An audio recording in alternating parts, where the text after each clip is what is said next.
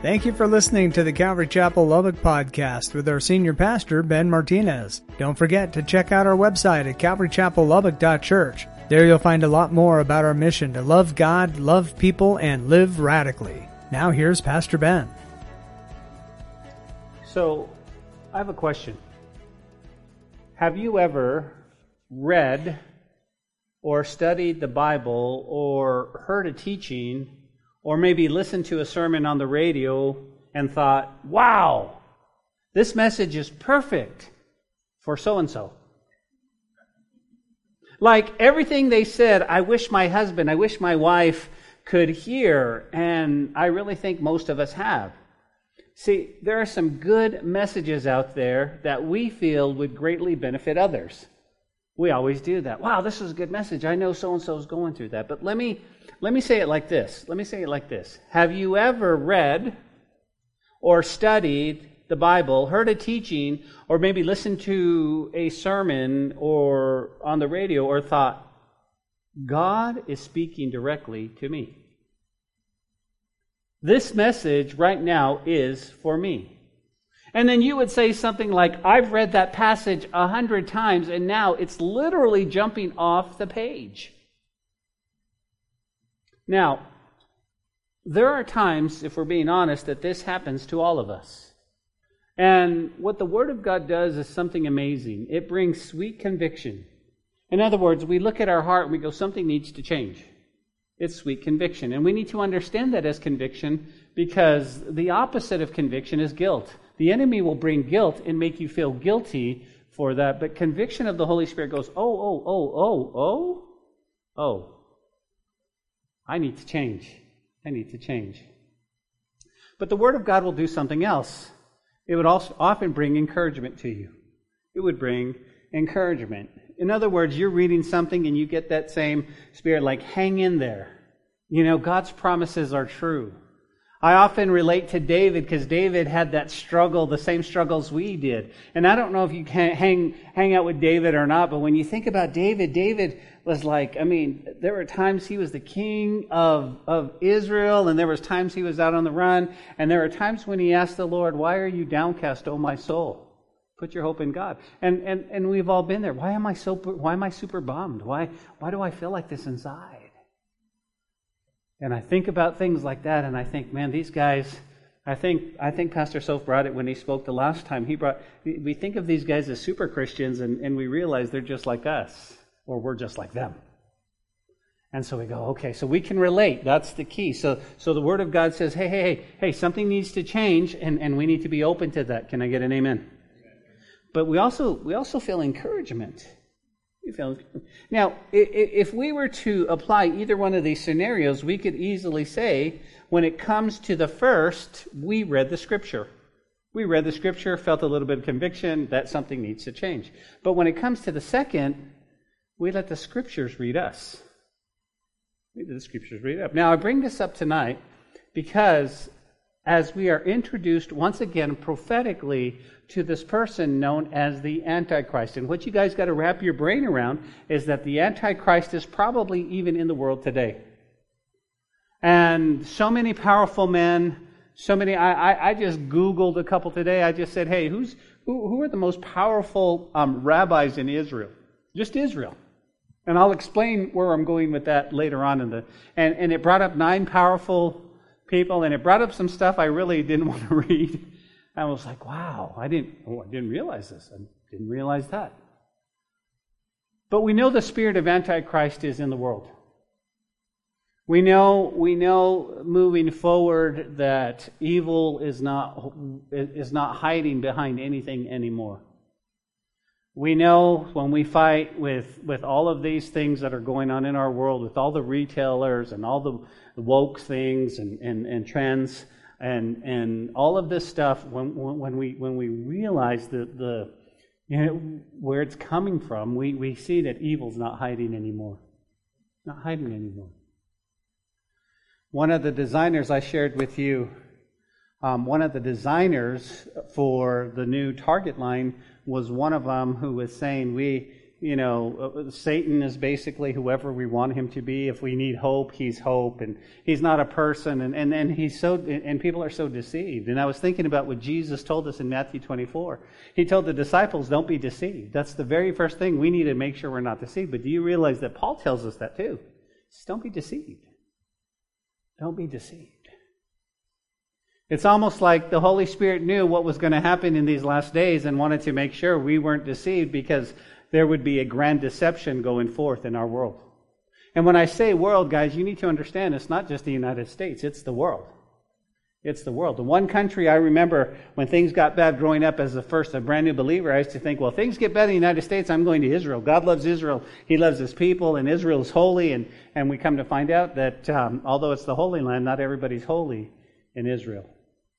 You're just like, ah, oh, where are we going to go? Where are we going to go?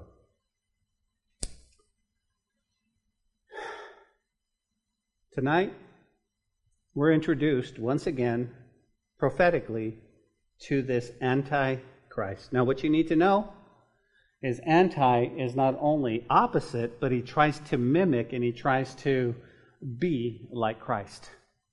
You understand that? So that he's deceiving people. Oh, no, no. He's very much against God. He's very much against anti. He's anti Christ. But in the same way, he's wanting to deceive people to think that he is the Messiah. We've talked about this in Revelation, and we've talked about this in what's going down and, in basically the seven years. I want you to put your thinking caps on for just a moment. Think about the seven year tribulation. We're in heaven, and we go, Amen. We're, we're worshiping the King of Kings and the Lord of Lords, but I want you to think what's happening here on earth. You've got an evil madman who's wanting to destroy anything that's good, that's Christian. He's wanting to, he'll, he'll torture people, he'll do whatever it takes. All the while pretending to, to get the Jewish people on his side as people think he's the Messiah. As a matter of fact, if you Google, there's a young rabbi, he's 32 years old in Israel right now. And a lot of people are, are, are just flocking to him he, he was born with an innate gift to be able to memorize the, the, the, the Torah. He's, it's just, he's unbelievable. And at age 32, he can, he's just, he's astounding even the older rabbis. Well, of course, Christians have, have just um, um, uh, titled him the false Messiah. I mean, there's, there's, there's just so much. But, but in Israel right now, that's kind of what's going on. They're, they're sort of following this young kid. And I found it interesting this is just me. I found it interesting that he was 32 years old, and I'm going, wait a minute, that's all right. Huh, are we that close? Could he rise up? I don't know. I don't know. My hope and my prayer, and you guys know this, our church, our vision, our goal, the leadership, and our prayer is that none of us will ever see the Antichrist. That's our prayer. That's what we, this is, what gets you up in the morning? The fact that we are on a mission. It's not that we have to go to work or we have to go here or we have to do that. Listen, church, let's be honest. We're on a mission. We're on a mission to depopulate hell and populate heaven. And we do that by allowing the Spirit to live in us and through us as we go out in our. This is God is so brilliant. God is so brilliant. He says, "Listen, here's what I'm going to do with the church. I'm going to bring you all into a building. The building's not the church. You're the church, but I'm going to equip you to do the work of the ministry." It's such amazing things to see you guys do the work of the ministry. You know, when we were smaller, believe it or not, we were smaller the pastor was called on all the time. Hey, can you go to the hospital? Can you pray for so and so? Can you do this? Can you do that? But what I've come to find out is now all of a sudden you guys are taking that and you're doing those things. And I and uh, and I felt a little a little I felt a little out, left out. I was like, hey, wait a minute. But then I realized that's exactly what you want them to do. You want the people to do the work of the ministry. You equip them so they do hospital calls, so they check on Beverly, so they so they make sure that people are, are, and, and, I just I'm just rejoicing. I feel like I feel like the Apostle John. I'm like, oh, it's so cool to see them do that. But we need to be doing the work of the ministry. Now, the eleventh chapter here in the book of Daniel it can be divided into two sections. Do you guys remember? You see, last week we talked about the prophecy fulfilled. We talked about history. History. See, the first 35 verses of chapter 11, it deals with world events that would occur during almost 500 years before Jesus was born. For Daniel, writing in 530 BC, it was prophecy. But for us today, we look back and it's history. It's history. You see, that's why so many people get so, uh, so angry at the book of Daniel because they go, there's no way that they, he can accurately pinpoint this 500, however many years, 200 years before, 300 years before. There's no way. I know what he did. He, everybody watched history, somebody wrote it down, and then somebody wrote a book and said, This is the book of Daniel, and then they dated it, they time stamped it, and said, This is why. And it's like, no, no, no, no. God, through the power of the Holy Spirit, gave Daniel all of this information, and it was prophetic. For us, it's history. Why? Well, think about the quote that we learned several weeks ago. We said history provides a forensic evidence when it comes to biblical prophecy. History provides a forensic evidence when it comes. You go, what does that mean? Well, think about this, okay? When you and I take a look back at world history, we can easily determine that history is the scientific evidence as it relates to the past and the foretelling of future events. It is known as biblical prophecy. Biblical prophecy. So, what does Daniel do? 35 verses in Daniel 11 is simply prophetic for them as it was written 500 years before any of it would happen. And it serves as forensic evidence to biblical prophecy. And you could write next to that history. History. That's the first section. The second section in Daniel chapter 11 is a little bit different. In verses 36 to 45, it's actually prophecy predicted. It's going to talk about our future. Our future. So, so chapter 11 is deals with the past. We see the history, but now it's going to deal with the future. The focus of our verses is the Antichrist. For you see, this section is going to deal with the Antichrist as a future career. Now, we've studied this in detail in the past, so here's the question. The question tonight is how does this impact my world? You see, you might come on a Wednesday night study and say, Oh, we're studying about the Antichrist? Oh, okay. Well, we've already studied him, but I'm not going to be here, so I really need to tune out. I'm going to. No, no, no, no, no. We need to ask ourselves, How does this study impact my world? Well, tonight, I thought we would spend some time looking at the details of the Antichrist, but then take a moment to allow the scriptures to read us. To read us. You go, Ben, what does that mean? Well, since my hope and prayer is that none of us will be here to see the Antichrist, in other words, we've been truly born again, and we get to go home in the rapture before the tribulation begins, that's what my hope is.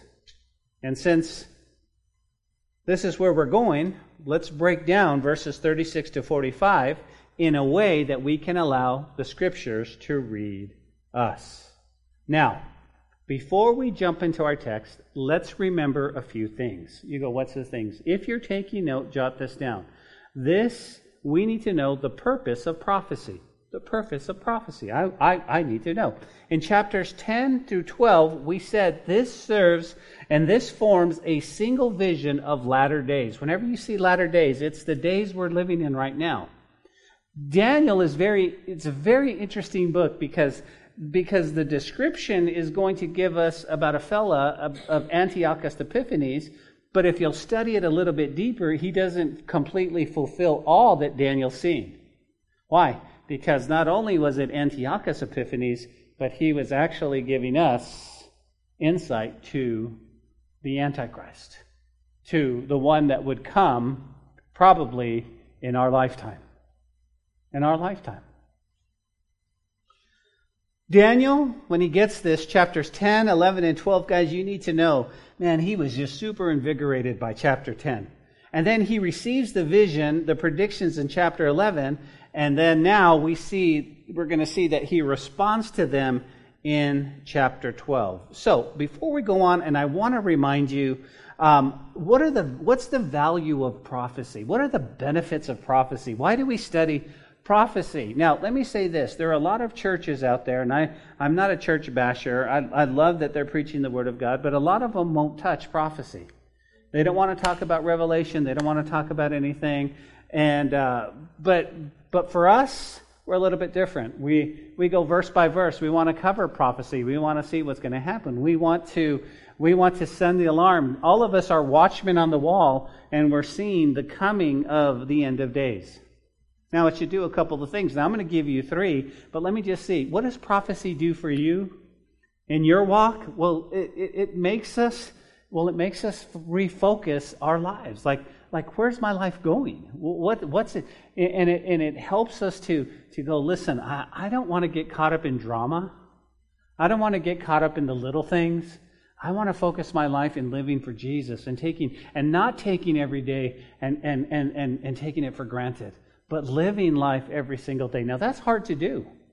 It's hard to do to get up in the morning and go, all right, yes, we're going to praise God all day long because we just do life. But when we think about, okay, okay, let me see if I can illustrate it this way. You go to the doctor, and Lord forbid he gives you a diagnosis that you are going to die. You're going to die. You're going to die in six months. You go, six months, okay. You sure? Uh, I'm sure.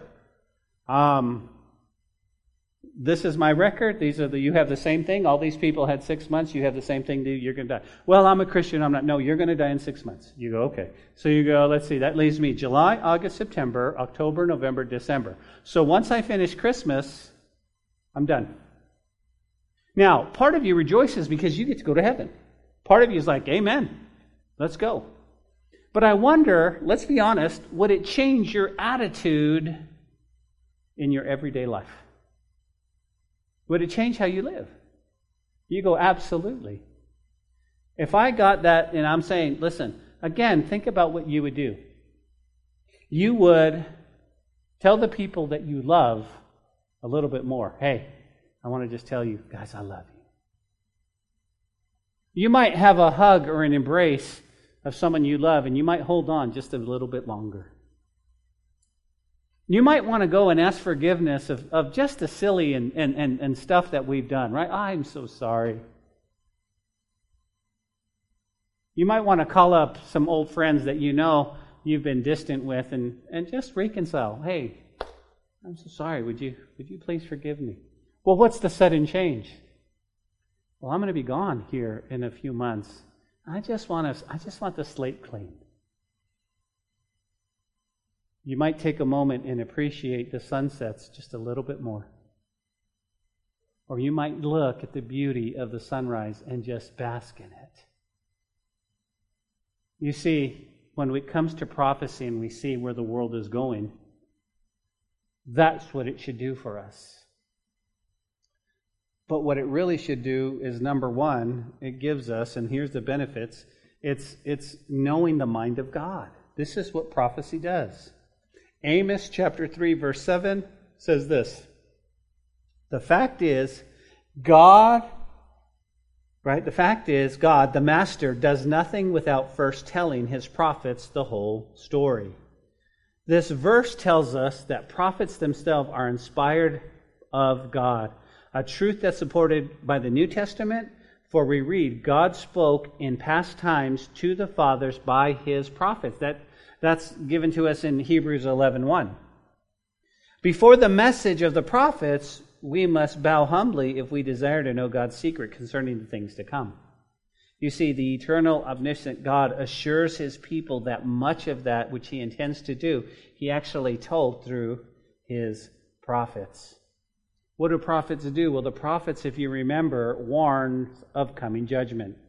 They warn us of wars and perilous times and famines and the like, not because of the, the, the, the calamity howler, but rather as an announcer that which God has told him will come to pass. He says, Thus saith the Lord. Thus saith the Lord. My mind takes me back to the book of Hosea. Do you guys remember Hosea? I won't go into deep detail, but Hosea was trying to warn the people that their judgment was coming. And he kept going out, and, and they kept scoffing at him because Israel was doing so well at the time. They were being blessed, their wares, and, and, and, and many of them looked at, at Hosea and said, Would you stop prophesying? Would you stop talking about judgment? Would you stop talking? Why would how why are we going to be judged if God is blessing us materially? I don't understand. And yet this is exactly what the prophets do. They know the mind of God and we know what happened. I think it was the Assyrians who came in and wiped them out. Another benefit, another value of prophecy, jot this down, it really is a light in a dark world. A light in a dark world. I mean, I want you to put on your thinking caps. See, ever since the development and the use of the atomic bomb, men of all walks of life, statesmen, scientists, historians, politicians, naturalists, uh, industrialists, are asking, in effect, where are we going? What's next? When will the end come? Many books written since the first explosion of that atomic bomb, including Time for a Decision, Persuade or Perish, The Annihilation of Man, No Place to Hide, indicate man's uncertainty and concern about the future. You see, just the other day as I was slipping through the channels and I came across the news, and maybe you heard the news, but basically what was going on with Iran is Iran has nuclear capabilities the problem with Iran is that they're afraid to use the nuclear, but they have it and, man, and, and, and, and they want to use it specifically against Israel. Okay? So wrap your mind around that. They're scared to use it, and if they had a big brother come behind them and go, hey, we've got your back, they would very much. And, and, and so we went from the atomic bomb to a nuclear bomb to we're going, what, what, what's left in this world? What's left in this world? I think of I think of things like that, you know, when you think of natural just explosions and nuclear bombs, and I'm thinking, you know what, God could wipe out the entire human population with a mosquito. You know that, right? I mean, he could bring I mean, it's just like we don't need all of it. Man created this, but God goes, look, I'm going to wipe you up. You see, the New Testament is clearly that prophetic scriptures are essential to you and I to have a light and a pathway of the future. Think about this and jot it down somewhere. 2 Peter 1:19 says this. So we have a prophetic word confirmed, which you do well to heed as a light that shines in a dark place until the day dawns and the morning star rises in your hearts. So what does prophecy do? Guys, it shines a light in a dark place. It shines a light so you and I can go, but it also brings what? It, it also brings comfort and hope. Comfort and hope. How does, how does knowing that there is going to be an antichrist out there that's going to destroy the world, how is that going to bring comfort and hope? Well, think about this. I mentioned it last week. Dr. Wilbur M. Smith suggests that there are three different attitudes one may take toward the future. The first is indifference. Indifference. Well, Que sera, whatever will be, will be. The second is fear. Can you imagine? Can you imagine? And the third is hope. Hope. No intelligent person would take the first. No one needs to be ensnared in the second, but all can possess the third. There's comfort and hope for all believers who love and study the Bible. Romans chapter 15 and verse 4, jot this down somewhere. It says, For whatever things are written before were written for our learning, that we, through the patience and comfort of the Scriptures, might have hope. Hope. At Calvary Chapel, our distinctive is to teach verse by verse by verse by verse. But we also realize that the, the Scriptures are what? They bring hope as well as as well as conviction, as well as all of these things, they bring oh, hope. And you go, well, Pastor, what was the point? Well, I, what I want you to see is there is great value in prophecy. In prophecy. Now, as we jump into our text, let me set the stage. 10, 11, and 12, I want you to wrap your mind around this because this is the one final climatic prophecy right here. This is, this is it. It actually is a clarification and a simplification of the earlier visions Daniel received. Now, think about this. If you were here with us or you were not here with us, Daniel chapter 7, Daniel, he, he has a dream of four animals, each representing the kingdom. In Daniel chapter 11, he, there are no statues, there's no animals. The prophecy is shared straightforward in an uncomplicated way. So today, the Antichrist, the future ruler, the future king, if you will, will bring its earth, the earth, to his knees. Now, I want you to see something. I want you to see something, okay? I want you to see where the world is going.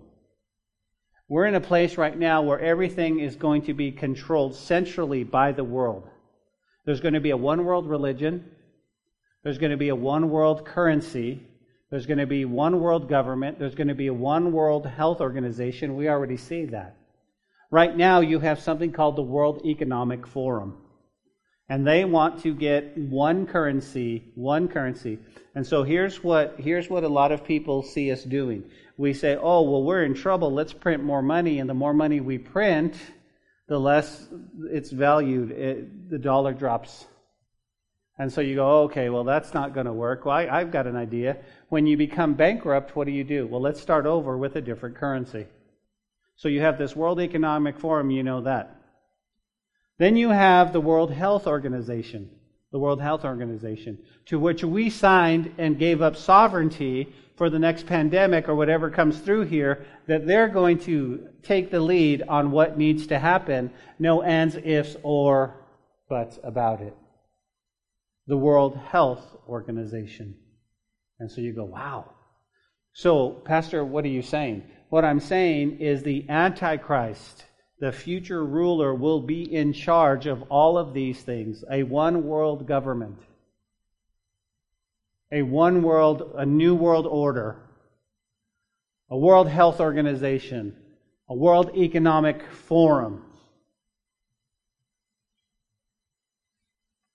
And he is going to demand worship and seek to destroy God's people, Israel. Israel. That's what's on the horizon. So, with that, let's look at verse 36 to 45. And I want you to keep in mind, like you're reading the Antichrist's resume. Okay? Look at it, look at verse 36.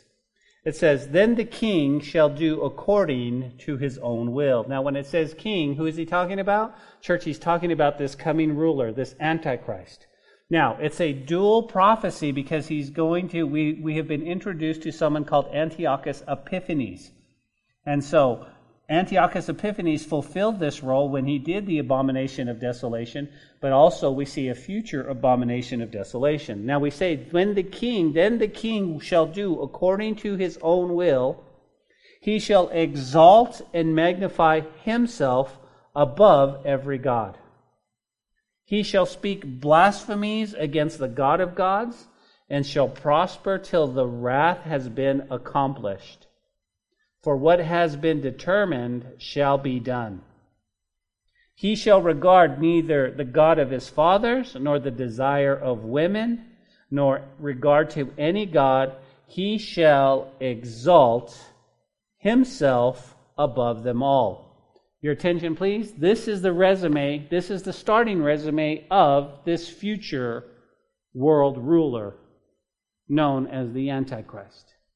Remember, I told you, anti not only means against God, but also he's going to mimic God. He's going to, that's what Antiochus Epiphanes did. If you recall, Antiochus IV says, I'm going to change my name to Epiphanes, which gives us illustrious, which, which um, sort of says that he's deity. So basically, he's going, I'm Antiochus God. And we see that, guys, and if you're real careful, we see that in today's world somehow from from 2020 to now, we have catapulted many people who claim to be God. But not in a prophetic way, and they get behind cameras and going, I'm God. But what they're saying is like, listen, listen, I don't know what deity you think, but, but I was, I wasn't made right, and, and so I need to change. It's my life. I do what I want to do. I'm God. And we don't submit to the God who created us and knows us. And so many, many kids, many teenagers, many young adults, many old adults will sit there and they'll say, okay, I had enough. I'm God. I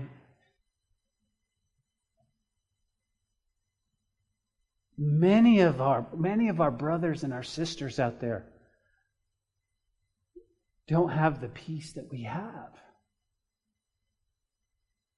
and they keep seeking it. They keep seeking, you know what? Listen, here, here's what will make me happy. If I do this, this, and this, I'll be happy.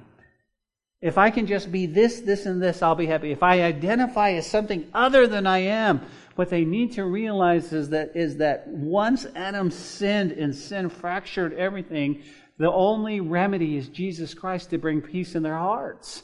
That's the only remedy. That's the remedy for you all. And, and that's why you're here. You're going, yes.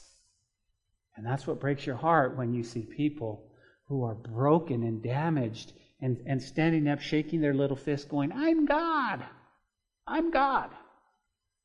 And you go, whoa, whoa, whoa. I know how this ends. Oh. Oh. What happened?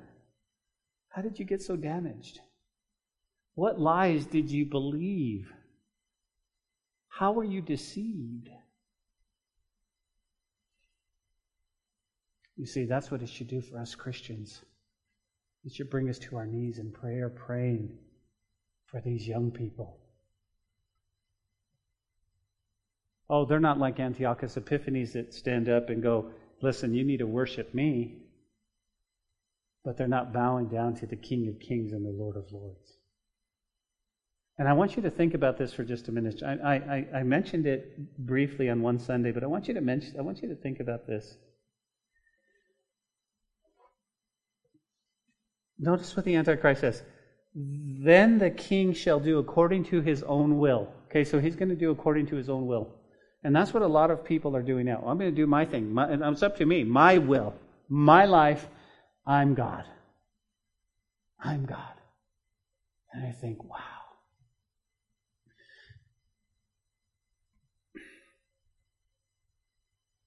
if our spirit is not born again and we're not we're not transformed from the inside out then we're going to go through life with that same spirit that the antichrist my will my will but then one day the bible says that every knee is going to bow and every tongue is going to confess you and I have already bowed the knee. Now we, we know he, Jesus Christ is, and so go, okay, so we're bowing. But I wonder, what is there, what is, what, what is this self-willed, I'm God, I'm gonna, it's my life gonna be when, when the Lord says, you need to bow to me. I don't think you're going to go, I don't think there's going to be people going, oh, I was wrong, sorry. I think they're going to fight him every step of the way. I will not bow. I'm God. I will not bow. And, and, and think about this. Think about this. The reason you're saved is because it was a work of the Holy Spirit that brought you into a saving knowledge of Jesus Christ. The scales fell from your eyes. And there are people out there who are just, they're just hard. No, thank you. No, thank you. The Lord Jesus said, Don't cast your pearls before swine. There are people that are going to go, No, thank you. No, I don't, don't even talk to me about this. And you go, Okay, amen. You move on. But you look for the ones that go, Tell me why you're different. Tell me why you have joy. Tell me why there's peace. And those are the ones you go, Oh, oh, let me tell you. And they come to a saving knowledge of Jesus Christ. So the king guys, shall do according to his own will. That's the first thing. He shall exalt and magnify himself above every God. That's a little g God. So he's going to be, he's going to be the king. He's going to be the one. He is the ruler. We've already talked about him in chapter 7. We talked about the horn. We talked all about this. But I want to show you his resume. I mean, think about this. People are going to, they're going to flock to him and they're going to uplift him and he's going to accept that praise. He's going to go, yes, yes, yes, yes. Ben, is it the rabbi? Is it the rabbi that you're talking about? The 30? Is it the, could it, could it be him? I don't know, but I know this. I know a lot of people are flocking to this young rabbi at 32 years old.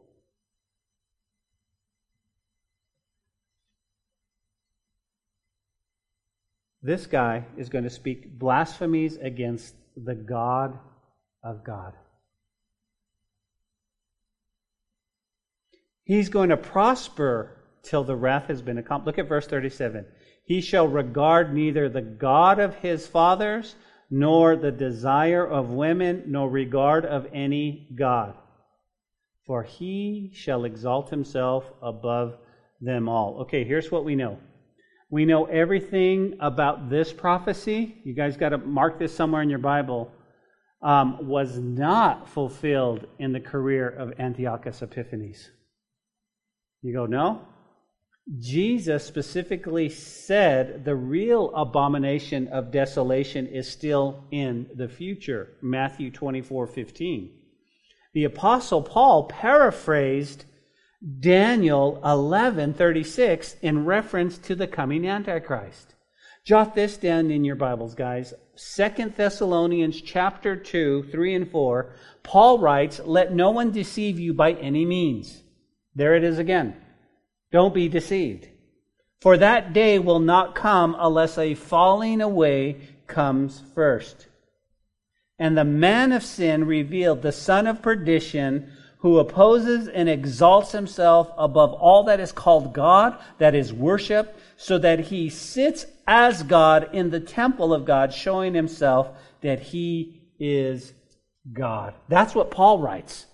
That's what Paul writes in the New Testament. But here's what you need to ask yourself real quickly, guys. First and foremost, am I being deceived? Because Jesus said, don't be deceived. Paul says, don't be deceived. Don't be deceived by any means. That day is not going to come until a falling away comes first. You have to ask yourself this question. Do we see a falling away? Do we see the church shrinking? Do we see a falling away of biblical principles and the Word of God? Because then that day is approaching. That day is approaching. Wow, do I see that? Do I see? Is there a falling? Is there a falling away? Is there a falling away?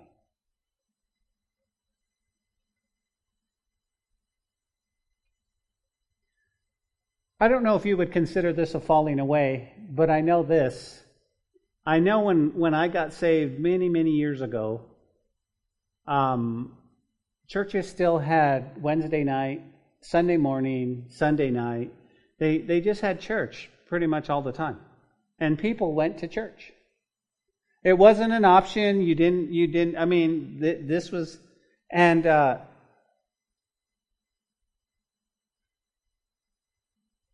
Forty years later, we seem to see a falling away of, of biblical principles in being in church. You see, the Bible says that we're here to be equipped with the Word of God so we can do the work of ministry. But you need to understand that every one of you has a gift and you possess a gift. And when you come into church, when you come into the iglesia, when you come in here, you're using your gift to encourage other people, and you're using a gift that God specifically designs you. It's not just you going, well, they won't miss me if I'm not there. No, we'll miss you when you're not here because you've brought a gift to the body of Christ. And you need to look at that way. Oh, I've got a gift. I need to be there. I need, I need to, I need to grow and I need to be equipped because I don't know who I'm going to run in tomorrow that's going to need exactly what I just learned tonight. I don't know. Or maybe God brought you here tonight so that you can encourage somebody who really needs encouragement. And you meet him out there, hey, how you doing? How's it going? Good, how you doing? Good. And you get to talk a little bit, and you go, really, I'm not doing that good. Let me pray for you. And you have somebody who really just encouraged you. Wow, I would have missed that. I would have missed that. But I don't know. Is there a falling away? Is there a falling away? Paul says that that's what's going to happen. Back in our Daniel study, I want to show you something that jumped off the page to me. The Bible says here in verse 37 that he shall what he shall regard neither the God of his fathers nor desire women. So that just jumped out of the page with me, and I had to really do some research. So is the Antichrist going to be Jewish? Because he says that's the God of his fathers. Was he Jewish? Well, it would stand to reason because Christ was Jewish. And so the Israelites are expecting the Mashiach to be Jewish, their Messiah. So I started thinking, well, some of the people that I was talking about, you know, in the world, some of these world leaders, well, they're not Jewish. And so it's really hard for them to be. But it also says this catch this, the second part. It says that neither they're going to desire the women. And so I said, well, what does that mean, Lord? Is, is it mean that is, is what does it mean? And so I, I started looking, and everybody had different commentaries. Let me give you two schools of thought, okay? I'll just give you what they say, okay? Some believe the Antichrist will be of Jewish descent and will be homosexual because he doesn't desire a woman. He's like, nope. Now, why did that jump off the page? Well, because that's exactly what we're facing in 2023. We're facing a lot of this in the world. And you go, oh, well, that, well, that might be easy to pinpoint these days. I don't know. Well, that's him. That's him. I don't know. That's one school of thought. But a lot of commentators said, no, no, no, no. It, it doesn't mean that. It means that he wants to he wants to look and act a lot like Jesus. And when Jesus was on the world, he, he didn't have any desire for a woman to have to have a relationship with and be married and, and procreate and so forth. He he had a mission and a Messiah. So everybody goes, Oh, okay, well, the reason he doesn't have a wife is because, well, he's the Messiah. You have to decide. What is it? I'm not going to be here, so we'll have to see. Maybe from heaven we'll be like, oh, dude, I was way off. wow, man. I to- sorry, Craig, I totally taught you wrong. No, no, no, no, no. I'm just saying, but these are the thoughts, and this is why I don't this is why I don't stand on one specific thing. But I want you to see his resume just a little bit. Just a little bit. He's not going to regard neither the God of his fathers nor the desire of women, nor regard to any God. But what's he going to do? He shall exalt himself above them all. Who does that remind you of? It reminds you of Satan, doesn't it? When he was up in heaven, he's a worship leader in heaven. And he says, You know what? Here's the deal. I'm going to be like God. I'm going to ascend my throne above God's throne. And what did God do? Cast him down like lightning. One third of the angels fallen. Now, think about this. Think about this. You're in heaven with God. You're an angel. And here's this other angel. And he talks you into going and, and rebelling against God. You see God. You know who's more powerful. And yet, these angels followed him. Wow. Wow.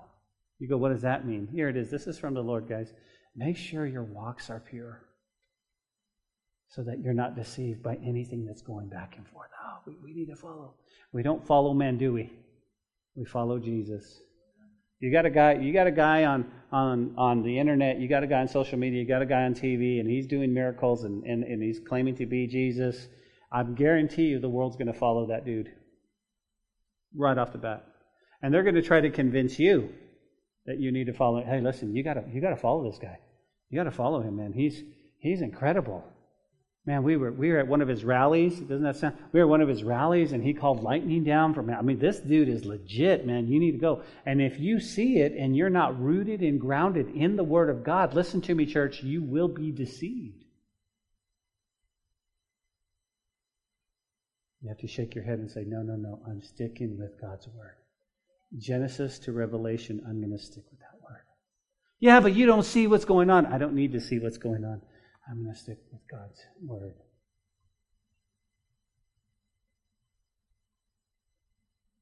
He goes on in verse 38. He says, But in their place he shall honor the God of fortresses, and God which his fathers did not know, he shall honor with gold, silver, precious stone, and pleasant things. Thus he shall act against the strongest fortress with a foreign God. He shall acknowledge and advance its glory, and he shall cause them to rule over many and divide a land for gain. You go, Ben, what's he saying? Here, here, here's what you need to grasp here. The Antichrist is going to be so powerful, and he's going to have this military might, and he's going to have this shrewd use of great riches.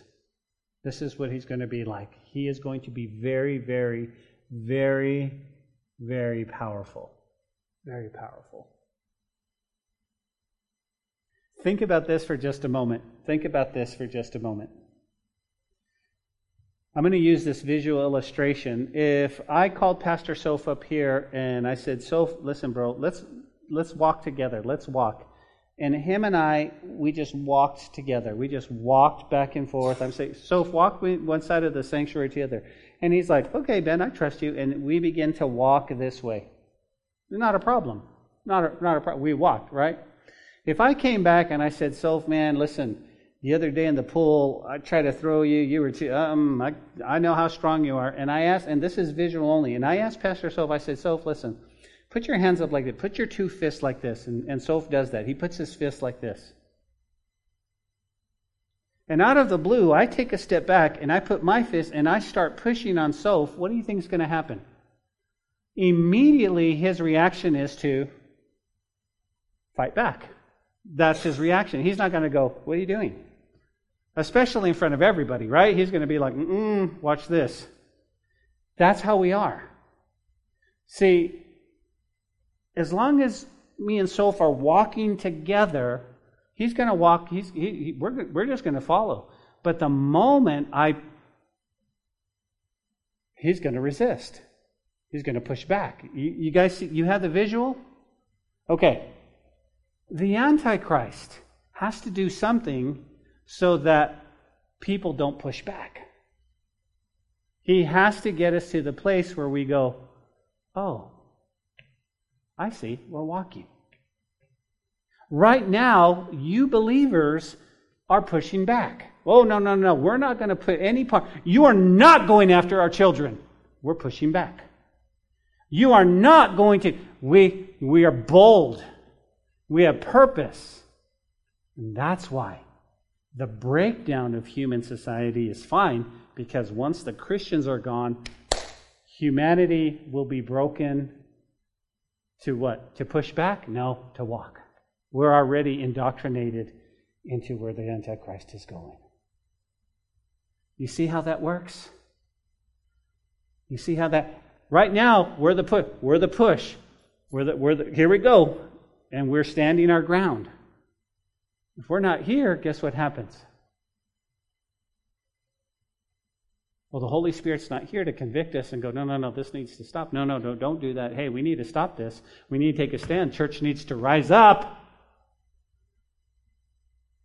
You have people going, I don't see what's wrong with it. It's for our own good. Why don't we do this?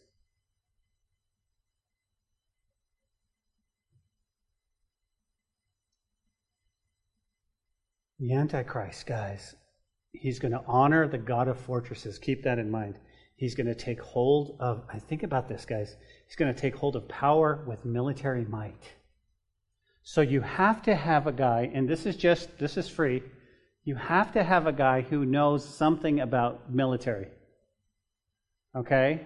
The, the resume of the rabbi in Israel who, who is being um, titled the false Messiah doesn't have a huge resume of military might. You've got to have somebody who's going to be a great leader military wise, because he's going to lead a giant military power.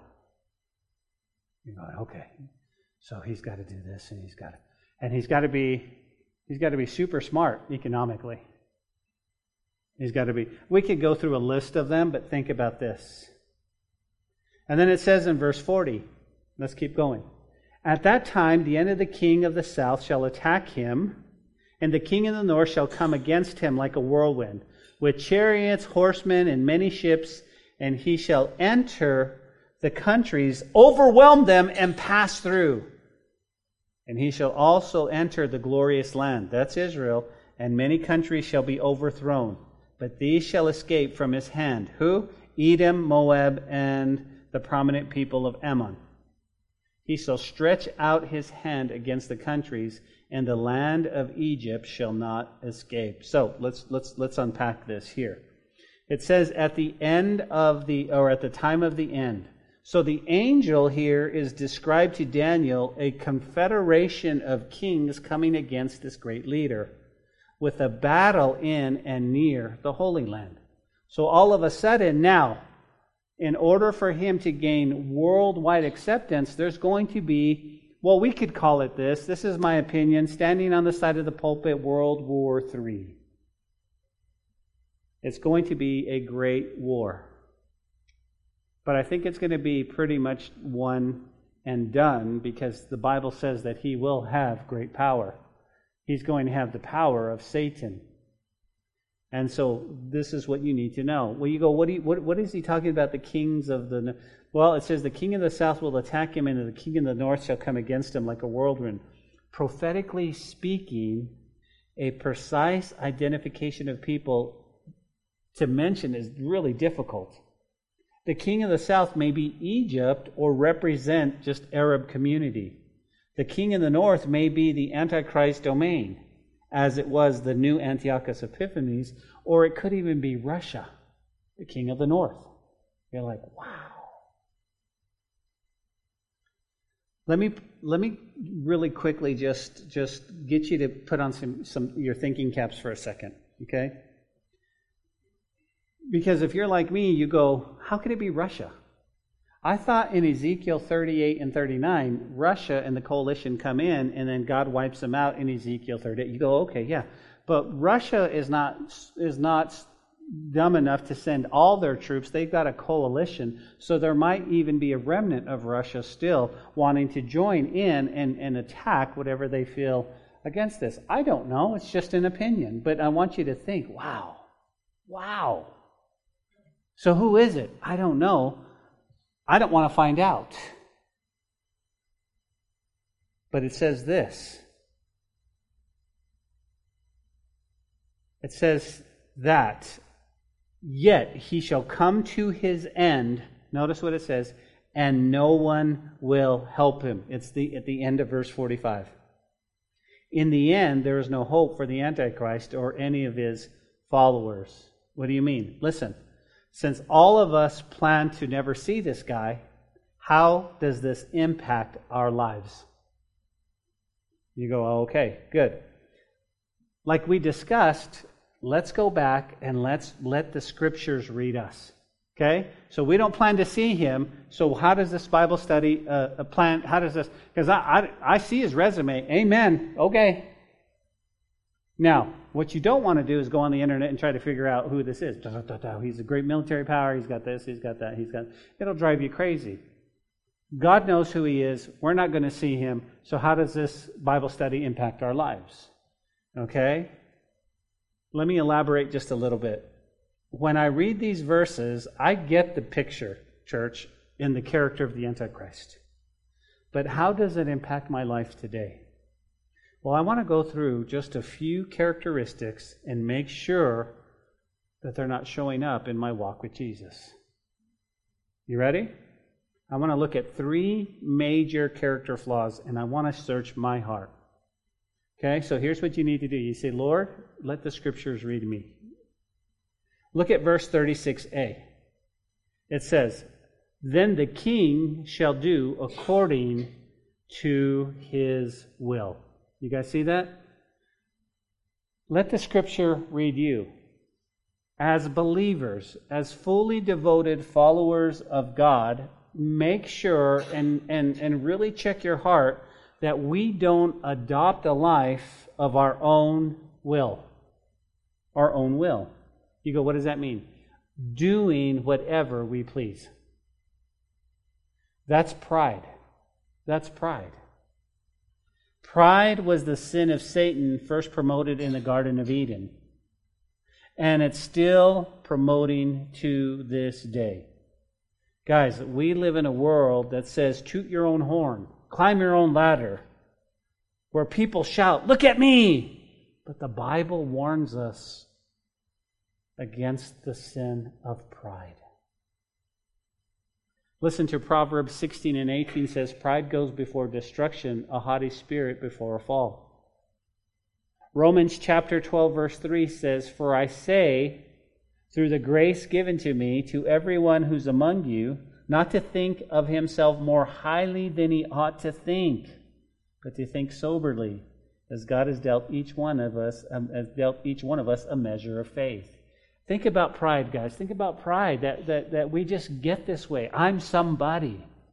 Look at me. Worship me. Bow down to me. I'm the boss. I'm the CEO. I'm this. I'm that.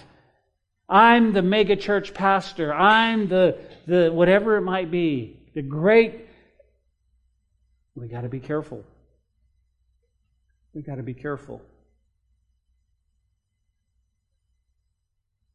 You and I should really do a heart check and make sure we're not thinking ourselves more highly than we ought to think. We should walk humbly, oh Lord, that you would even use me, that you would even use any one of us for your glory is unbelievable. Let me, let me just say something because this is what the Lord told me I remember I was I was I was talking to the Lord and it really hit me and I told Matthew this the other day. You know what? God doesn't owe us anything. Like like like you know how we try to twist God's arm or we manipulate him a little bit and we're like, God, he doesn't owe us anything. Do you realize that the Bible tells us that God was complete in and of himself even before man was created? He was com- he didn't need us. He didn't go, I'm so lonely. I need to make Ben because he, was complete the Father, Son, and Spirit. He wants a relationship with us, but we have to understand humility comes from knowing that God doesn't owe me anything. I owe him everything. I owe him everything. That's one thing we need to check our hearts. It's pride. Pride. When we're blessed, guys, it's because God chose to bless us, not because of anything else.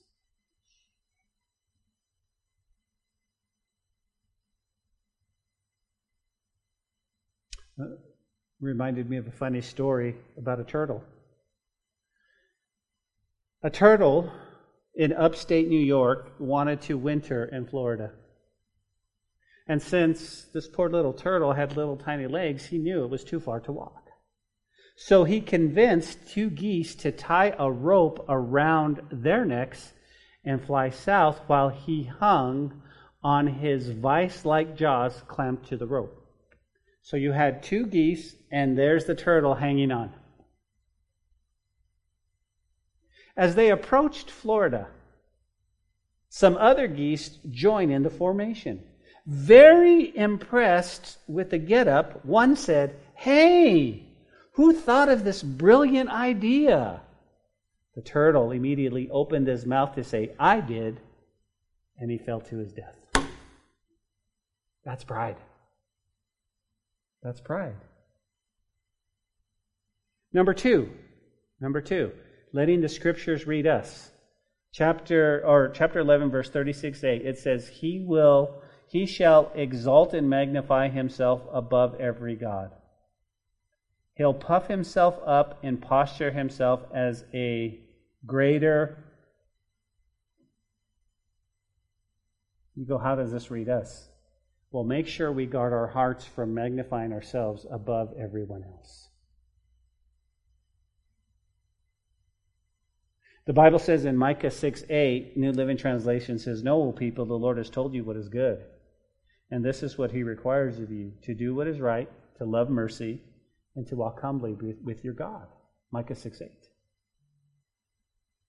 In 1 Peter 5 6 says, Therefore, humble yourselves under the mighty hand of God, that he may exalt you in due time.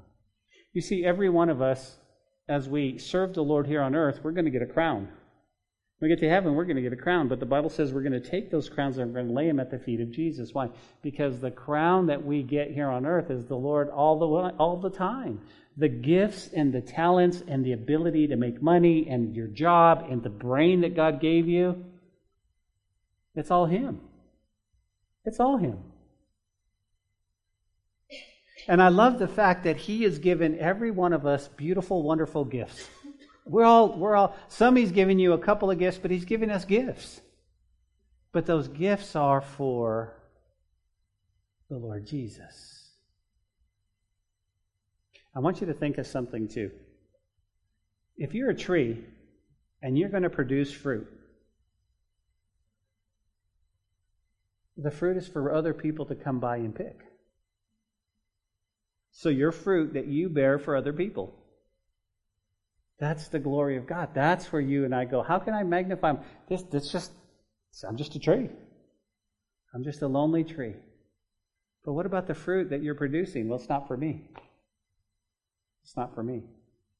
You know what my fruit is? My fruit is to encourage Mel. Mel, how you doing today? Good job. You walking with the Lord? Anything you need?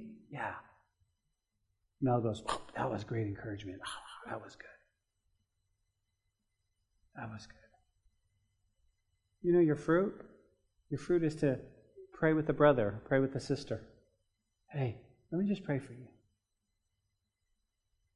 Let me just pray for you. We don't think ourselves, guys. We just don't think ourselves. And, and I think this is the scripture. Lord, where, where am I? I don't want to magnify myself above anybody else. I don't want. Especially if we're pastors, because we're servants. Ministers are just servants. And we need to be served. We're not just because we stand up here and we're on a platform doesn't mean that we're anything. And that's the problem today, don't you think? Many people they they they, they lift the pastor up to a place where he's he's unstable. And when the pastor falls, so goes the church. We lift no man but the Lord Jesus. Let me give you the last one and then we'll close. In chapter 11, verse 38, it says, He shall honor with gold and silver, with precious stones and pleasant things. You can write next to that money. Money. Lord, what am I doing with my money? How am I blessing you? You see, Jesus said you cannot serve God and money. Money. So, what's he telling us? Well, if the scripture is going to read us, here's what he's saying. When it comes to our money, we're called to honor God with our money. With our money. We're called to give above and beyond. We're called to bless. I don't know what that looks like in your life, but we have to look and say, God, you've blessed me so much. Here's, here, here's, here's what you need back. Here's, here you go. Here you go.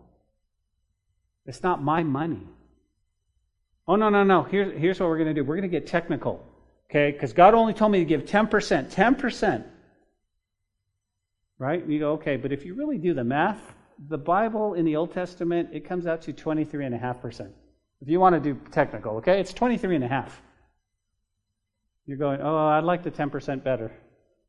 But then you'll twist my arm and you'll go, hey, I got an idea. Nowhere in the New Testament does it talk about 10%, does it? Nowhere in the New Testament. I say, Amen. It doesn't. You know what Jesus said? Jesus says it's 100%. You give it all to Him. I like the 10% better, Pastor. I'm over here. I'm, I'll give it to. No, no, no, no, no. Think about this, guys. Think about this. Here's the point just honor God with your money.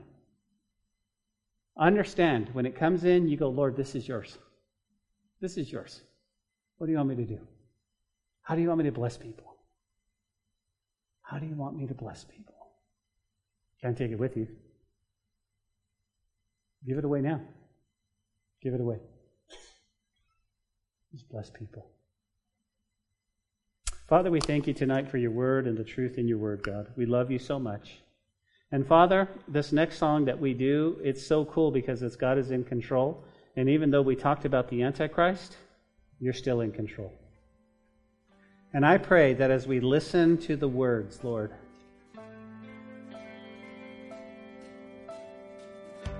Lord, it's like us, Lord, singing directly to you. So I pray this last worship song would be for an audience of one. We pray this in Jesus' name.